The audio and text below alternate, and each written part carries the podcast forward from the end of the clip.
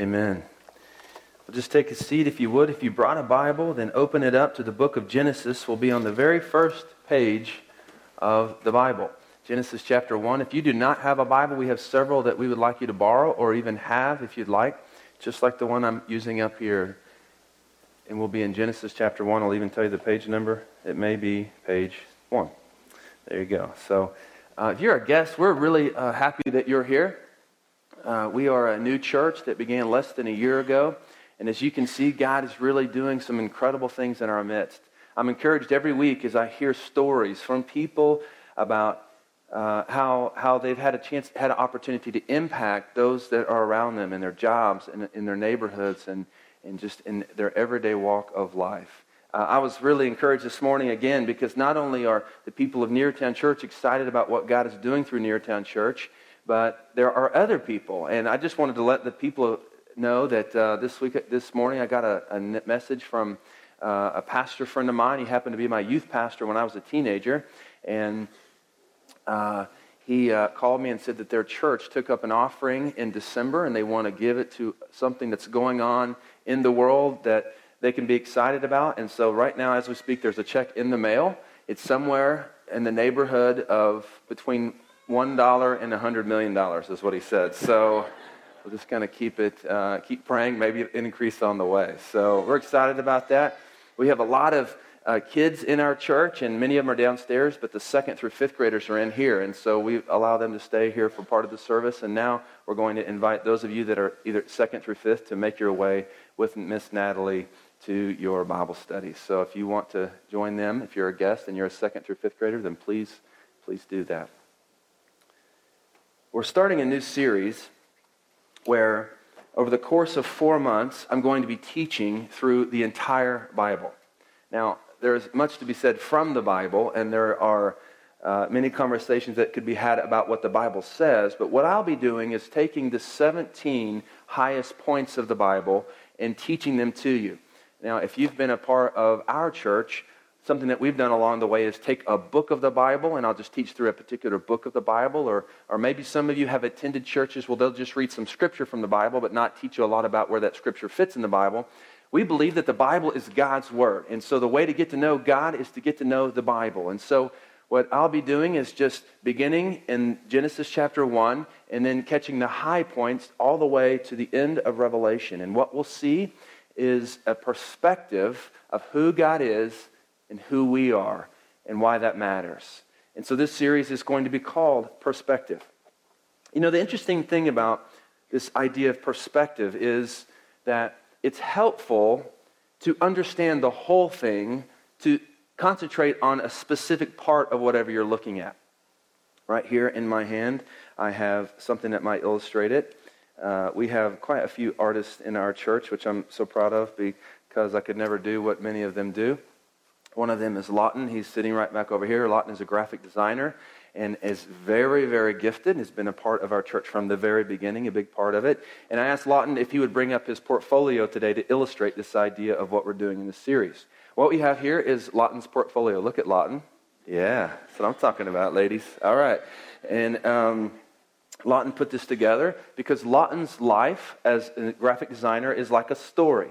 And what he did was he put in here art projects that have, have he's done along the way. Now, what we could do is open this up, like to this one here, where he designed the website for the Red Hot Chili Peppers some years ago or Nine Inch Nails. So he's done some pretty incredible work. We could ask Lawton, Lawton, what? Tell us about your inspiration. What's the story behind this design for Red Hot Chili Peppers? And Lawton would be able to say, well, I, designed this while I was sitting in uh, the kitchen in Los Angeles, and I was thinking about this, and this was going on in my life, and so these ideas came out. So there would be a story related to that specific design, right? But to get the real perspective of who Lawton is and who he is as a designer specifically, we would need to look at all of the designs that Lawton has done. So this entire portfolio tells us a story about who Lawton is as a designer and what his intentions or goals are as a designer. And he's very gifted, and so we're thankful to have him. Thanks a lot for letting me use and abuse this this morning. Okay, um, so this is what is happening in the Bible: is we're going to take specific stories from the Bible. Look at them very carefully, and I'm going to help you see how those specific stories fit into the whole of who God is and what He's doing to give you a perspective, not only on who God is, but who you are and what your life could be like if you genuinely followed God. You genuinely gave your life to God. It's a journey that, that we are inviting you to as a church. So if you want to open your Bibles to Genesis chapter 1, the very first story in the Bible is a story of creation. Now, before I read Genesis chapter 1, I will tell you this. We have a tool that's going to accompany this series, and what it is is it's called the Bible Overview. And this Bible overview is available to you. We actually have a stack of them in the back. If you want one on your way out, please take it. We would ask that if you would donate $5 to cover the cost, that would be great, but we don't want money to keep you from getting one. And so if you just need one or you think donating $5 is foolish, just take one and we'll let God deal with you. Um, so this is the Bible overview. What this is actually is this is 15 sections that will help you do some reading during the week to follow along with what we're going to be doing over the course of four months. There's 15 sections in here. This series is actually going to be 17 weeks. But uh, we're going to uh, give this to you as a tool. Many of you are asking, what Bible passages are you going to teach? How can we uh, read the Bible during the week in preparation for the sermons? And so this would be a great tool for you. I would suggest that if you're married or you have a roommate, that you get one and that you all take a time every week and you sit down and you read this together. Just read the passages together and, and, and get yourselves thinking about what God's Word says. So that's a really a great tool for you. So the very first story of the Bible is the story that's found about creation and what happened to bring about all that we see with our, with our eyes. And so what I'd like to do is, is we're not going to stand during the entire reading of the scripture, but just out of respect for God's word, I'm going to have you stand for the reading of the first two verses. So would you stand to your feet? We like to stand during the reading of God's word because we believe it's important. Just the first two verses, and then we'll sit down and I'll teach and read the rest. In the beginning, God created the heavens and the earth. The earth was without form and void, and darkness was over the face of the deep, and the Spirit of God was hovering over the face of the waters. May God bless the reading of his word. You may be seated. So, in the beginning, God created the heavens and the earth. And it goes on to say, and the Spirit of God was hovering over the face of the earth. I think right here, what we're seeing for the very first time is a reference to how God is made up. We believe in our understanding of Scripture that God is one being with three persons. So you're one being with one person, but God Almighty is one being with three persons the Father, the Son, and the Holy Spirit. So here we see the work of the Father in creation and also the work of the Spirit in creation. So what God is doing is He's ready to make this formless, dark, water like substance functional for a specific purpose. Think about it. He's bringing order to chaos. And what we'll see here in this series, in, in this message, is we'll get a perspective of who God really is. And I believe that as your perspective of who God is becomes more and more acute, or more and more clear, and more and more right, more and more biblical, then your, your desire to follow Him and to live a life of worship to Him will increase. So this morning, I'm not going to give you a bunch of rules on how you can be a better person. Because the reality is, you won't want to be a better person unless you know how awesome God is and how worshipful and meaningful your life will become once you live in, with respect to God and how awesome He is. It's, it's uh, has anybody ever seen um, the Ben Affleck movie called Paycheck? Raise your hand if you've ever seen, seen that movie. Yeah, it's kind of like a B movie. Okay, let's be honest. Uh, ben Affleck is in one of these movies, and, and, and here's, here's how it goes. There, the story is that he is uh, paid money to, uh, to, to reverse engineer electronics. And so he reverse engineers them and then builds on them for a, compet- a competing company. And then after he does it all, he takes an injection, or they do some stuff in his brain that basically causes him to lose the memory of ever having done it. And he takes a big paycheck for it. And so there's a scene in the movie where uh, he's done this. He's, he's done something where he, he has, uh, for over the course of about three years, he has uh, done a project. He didn't know it, but he was doing something illegal. Well, he's had his memory erased, so he's arrested. He doesn't know why he is arrested because he's lost his memory. So here he is in this room, and the FBI are not giving him a lawyer. You know, one of those scenes, and they're, they, they got him in, in these, um, you know, how they do, in a chair that won't let him move. And, and, and there he is, and all of a sudden, he's stuck he realizes it. He realizes that something has gone wrong. He's done something he shouldn't have done. I think about it's kind of like some people walking around with sin, not realizing that what they have done is actually wrong until they understand how their sin fits into God's cosmic purpose. And, and so all of a sudden he's, he's stuck here and he realizes, whoa, something, I, I've done something wrong. And, and, uh, and so he tries to get out. Well, this guy has a, is, is relaxing in the room, and he goes over and he, and, he, and he takes a smoke, and the smoke sets off the fire alarm. And so the room fills with smoke, trying some sort of stuff. Okay, so the room, he's in this room, and he cannot see. So here he is, guilty. He cannot see. He needs help. So he finds this pair of glasses, and he puts them on and these glasses have this amazing power. They're made by Oakley, as you can imagine. Uh, they have this amazing power to allow him to see in the midst of the smoke. And then he gets out, he gets freed up. It, and when I saw this movie just yesterday, actually, um, I was thinking about how this is a great analogy to how beginning a relationship with Jesus Christ works. You are uh, walking around kind of in smoke. And no matter what you do, you cannot see. You cannot really see things the way that you ought to be able to see them. When God comes along and hands you through Jesus Christ this pair of lens, which is the forgiveness of your sins, and it happens through your faith in Jesus as Lord, you put this lens on, and all of a sudden you can see things the way that you couldn't formerly see it. You can see things clearly. You get a new perspective of who others are and who you are and how to get out of whatever you're in the midst of. One thing that I want you to understand about God right from the beginning as we talk about Him creating is that His words are powerful. When God speak, things, when God speaks, things happen. Now, what the writer here, and the way that he writes Genesis 1, wants to show is not so much that he made something, but that he said something. We see here something about God that describes God that ought to make us, uh, ought to move us to believe that He's powerful and He's strong. So, what does He do day one? Look there in verse 3. And God said, Let there be light. And there was light. What we believe here is that the order that He's bringing to this chaos is time. In verse 6, we see Him bringing the, the, the right environment for weather. Look at verse 6, day 2.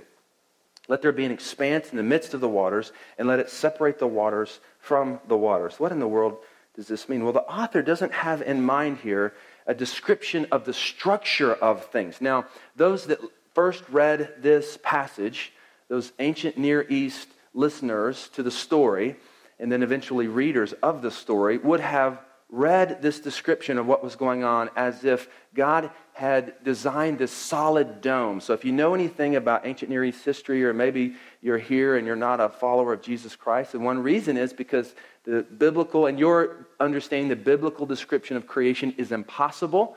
Well, you should know that those very first listeners would have heard this as if there were a solid dome in, in, the, in the atmosphere. Now, it doesn't mean that this is what the author is saying, but that's all they knew. That's all they knew to think about what was going on. So, and, and, what we must understand about this passage, even, is that it's not even so much a description of structure. Genesis chapter 1 may trip you up in your faith. If you're a skeptic, and maybe you're here an atheist or whatever, uh, it may, may trip you up. But what you must understand is how to read it. It's not describing the structure of things, but more the function of things. How are things working? Well, God has designed in day two so that weather is possible. He's, he's done something to the atmosphere to make weather possible. The ancient Near East listener, those people that live thousands of years ago would have heard it as a solid dome. And they also believe, actually, that beyond that dome was the physical heaven. And beyond that dome were storehouses. If you can think of times in the Bible where, where it's talking about God opening the storehouses and pouring out a blessing, well, they understood that beyond the solid dome were storehouses, and that's where God kept the grain and any other thing that they would perceive to be a blessing. And He would pour it out. That was their understanding of it. But what we know is that there, he's not describing the structure of things, he's describing the function of things. And here's what he's describing that weather is now possible. Day three, what has he done? Well, he's provided from chaos an orderly agricultural system. Verse 9, and God said, Let the waters under the heavens be gathered together into one place, and let the dry land appear. What he's done here is he's bringing together uh, two elements designed to provide vegetation and agriculture soil and water sources on one hand, and reproduction of plants through seed on the other, providing for vegetation. Here, here's in, in more simple terms God made it so that plants can bear seed, and those seeds grow into new plants. This is what He's done on day three. And so once He gets through day one, two, and three, He's provided a system, He's, he's made it possible. The stage is set. Now, I want you to think about this idea that he's setting the stage for something very purposeful and very specific. He's bringing order to chaos for something very important. Now, uh, as you can tell, if you've ever been here before, we gave you a new perspective in the room this morning. And we used to meet facing that way. Well, this is the first week we've met facing this way. And, and before any of this stuff is here, it's a pile of items. It's a formless pile of items. And so, what has to happen is someone has to sovereignly say, let's put these things together in an orderly way for a purpose. And you might think it's me sovereignly say it, but it's actually Andrew. He's in charge. And so Andrew, who works with me, says, Here's what I want done. I want for you to put these PVC pipes together. And of course, he has very involved in it, just like God is involved in creation. And he's, he's putting things together. He's laying out the rugs. He's putting the drums where they belong and the microphones where they belong. He's, cooking, he's hooking the cords where they belong. And it sets a stage so that living creatures can give glory to God Almighty. This is what he's about to do. He's about to provide some performers, people that are going to live on this stage that he's created. Look at verse 14. The first performers are the sun and the moon and the stars. And God said, Let there be lights in the expanse of the heavens to separate the day from the night. The purpose of these items is, is captured here in the next part of that verse. Let them be for signs and for seasons and for days and years. And let them be lights in the expanse of the heavens to give light upon the earth. These things are used by God for a purpose. And then we get into created things. Day five, God is going to create the sea creatures and the winged creatures. Verse 20. God said, Let the waters swarm with swarms of living creatures, and let birds fly above the earth across the expanse of the skies. Sea creatures and winged creatures.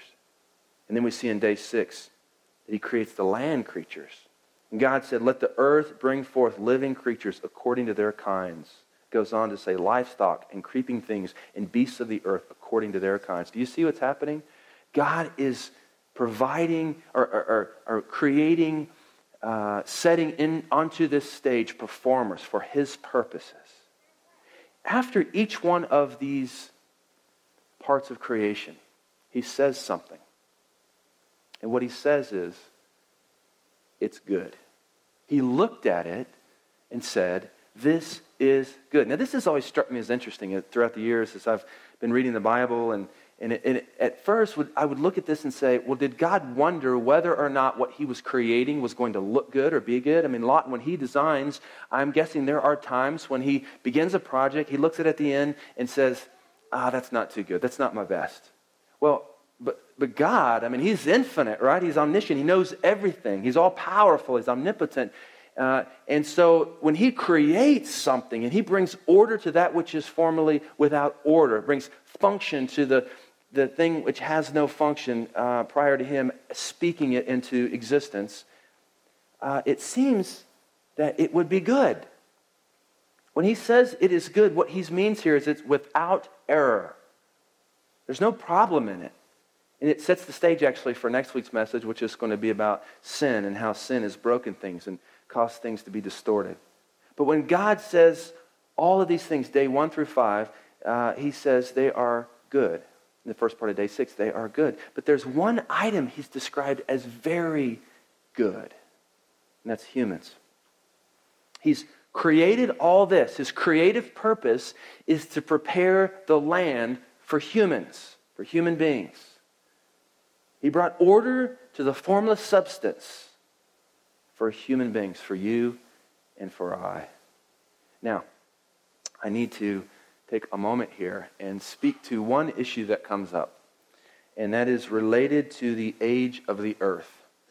I'll get back to the specific passage regarding humans, but I wonder if there are some of you here that have not yet placed your faith in Jesus as Lord because you have a hard time believing that God could have created in the way that you've heard He's created. Now, what we must do is look at the word day as it says He's created each of these things in a day. And there have been some sticking points along the way in trying to harmonize what the Bible says. If you take the word day as being 24 literal hours, 24 hour period, it's difficult to harmonize that with what science has revealed. Now, I want you to know that those very first listeners would have interpreted the word day as 24 literal hours. But their interpretation is not necessarily inspired by God.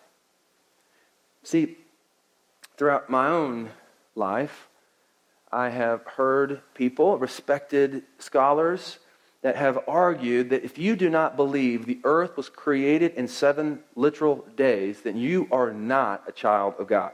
I've heard them say that. I mean, passionately, vehemently. And, and I have wrestled with that myself because what we must consider is that science has revealed things about the age of the earth. It really has.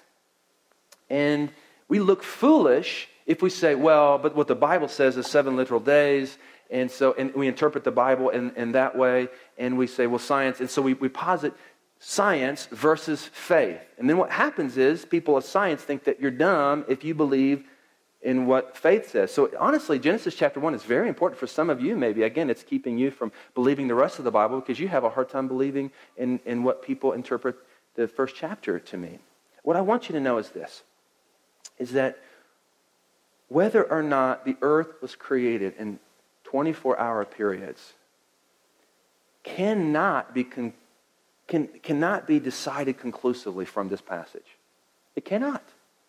There are a variety of meanings to the word day. It could mean 24 hour period, it could mean era, it could mean time period, it could mean a variety of things. It's interesting, really, because when this conversation comes up, it reminds me that there are that we must be careful in how we approach the Bible.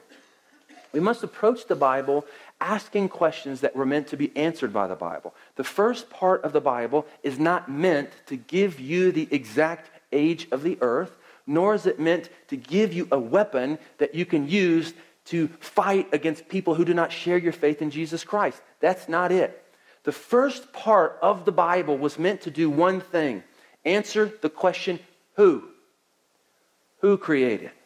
And what is he like? Who created all things? You might ask. You know, those people that do not read the Bible as God's inspired word, um, some of them have chosen not to believe it because of this issue.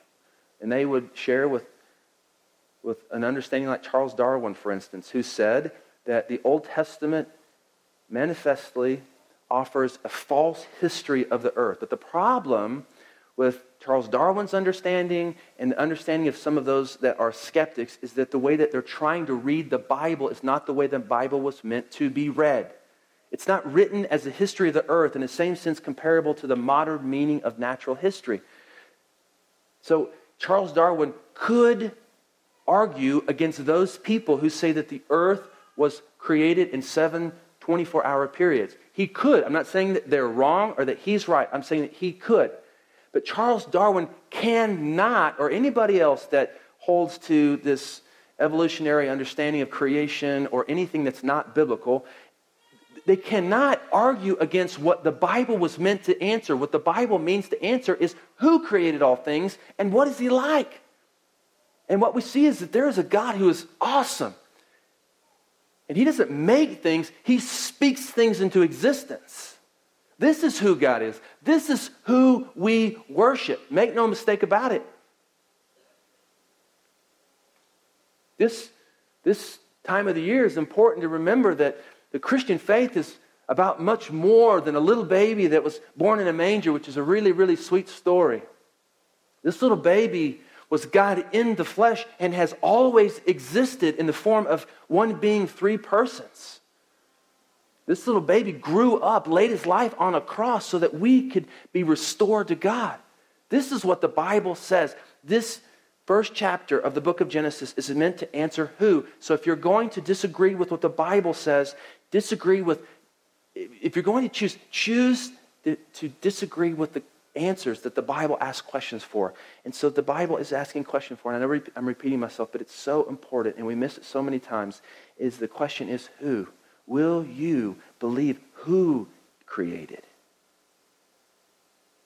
We, we can't squeeze out of the Bible answers for questions that the Bible does not intend to answer. Um, for as an example, this morning when I woke up and I chose which shirt to put on, I did not search the Bible.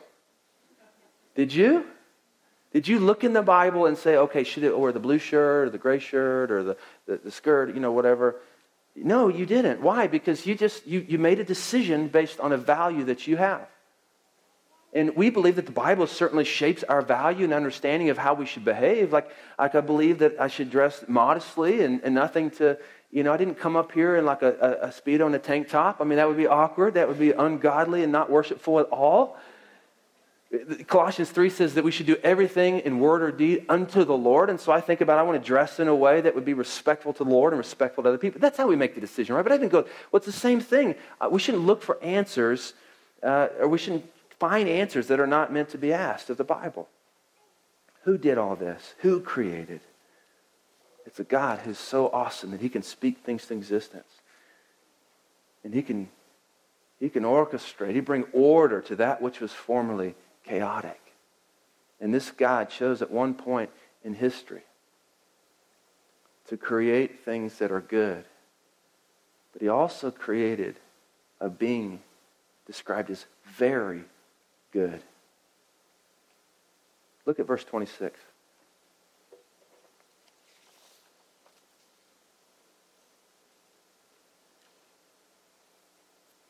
God said, Let us make man in our image after our likeness. Another allusion to the Trinity.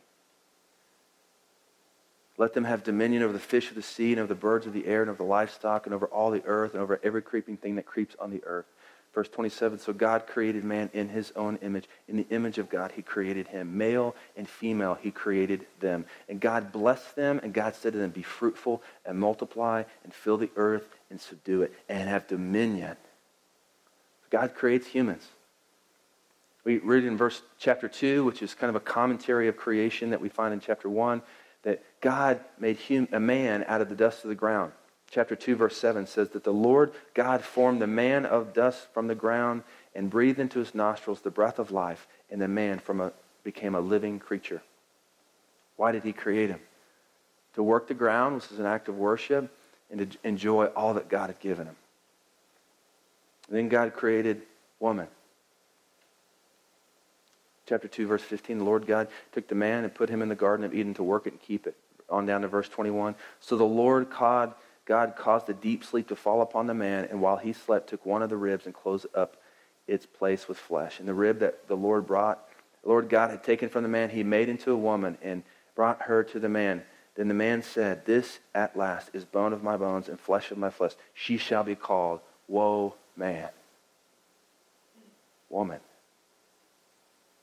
God created humans. And when he got done creating them, he said, You're very good.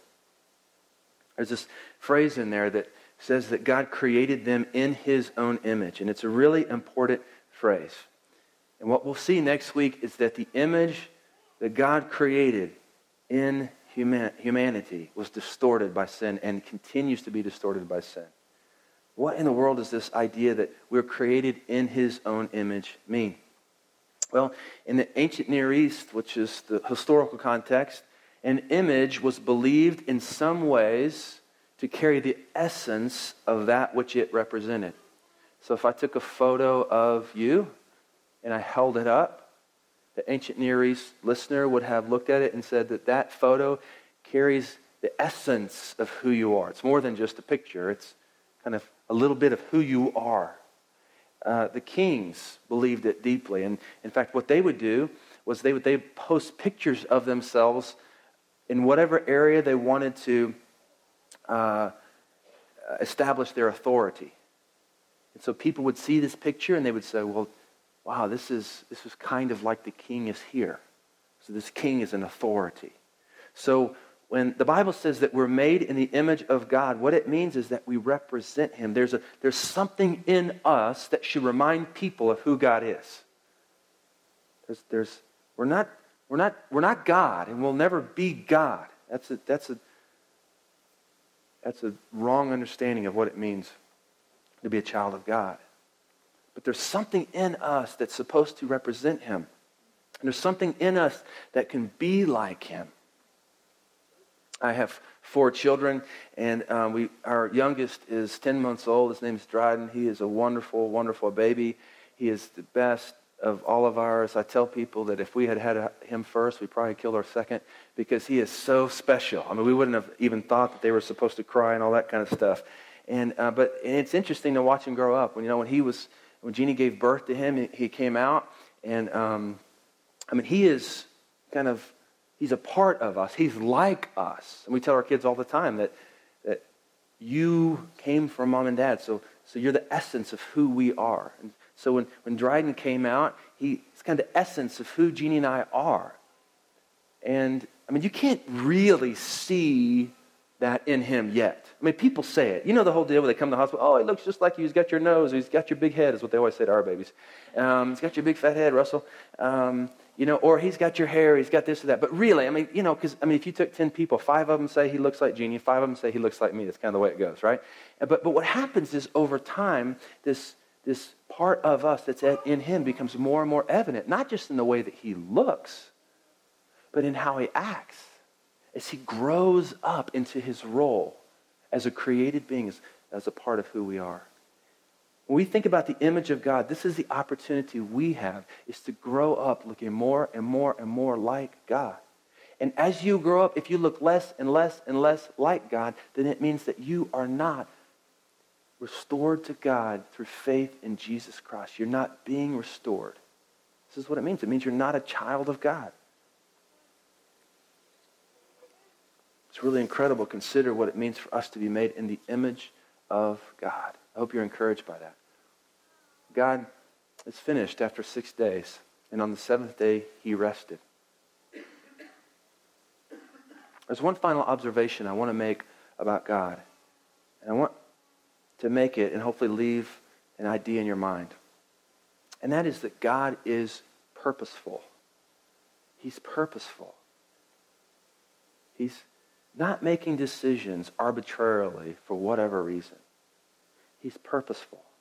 When he decided to bring order to the chaos in the cosmos, to the heavens, and what existed, that watery, formless substance, he decided to provide time and the weather and agricultural systems, and then to put the, the sun and the moon and the stars, and then to provide the sea creatures and the land creatures, and eventually human beings. It was for a purpose.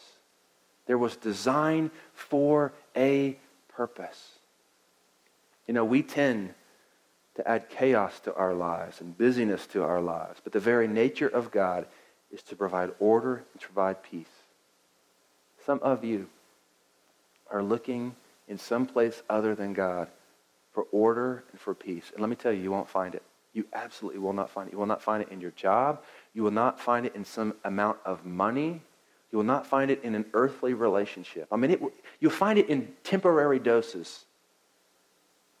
But for your heart and for your life to begin being ordered and to be marked by the word of marked by the word peace, then you must enter into a relationship with God Almighty through Jesus Christ so that he can begin restoring the image of God in you. God is purposeful. God has a purpose for your life. And his purpose for your life ultimately is this that you would reflect his glory to other people and you would enjoy it. You would live with great joy knowing that your life shows other people what God Almighty is like. I wonder if that's how you're living. Do you believe God is purposeful? And are you living in that way? What we'll see throughout the course of the scripture is that the only way that the image in us that's distorted by sin can be restored is through Jesus Christ. That's the good news of the Bible is that God has provided a way.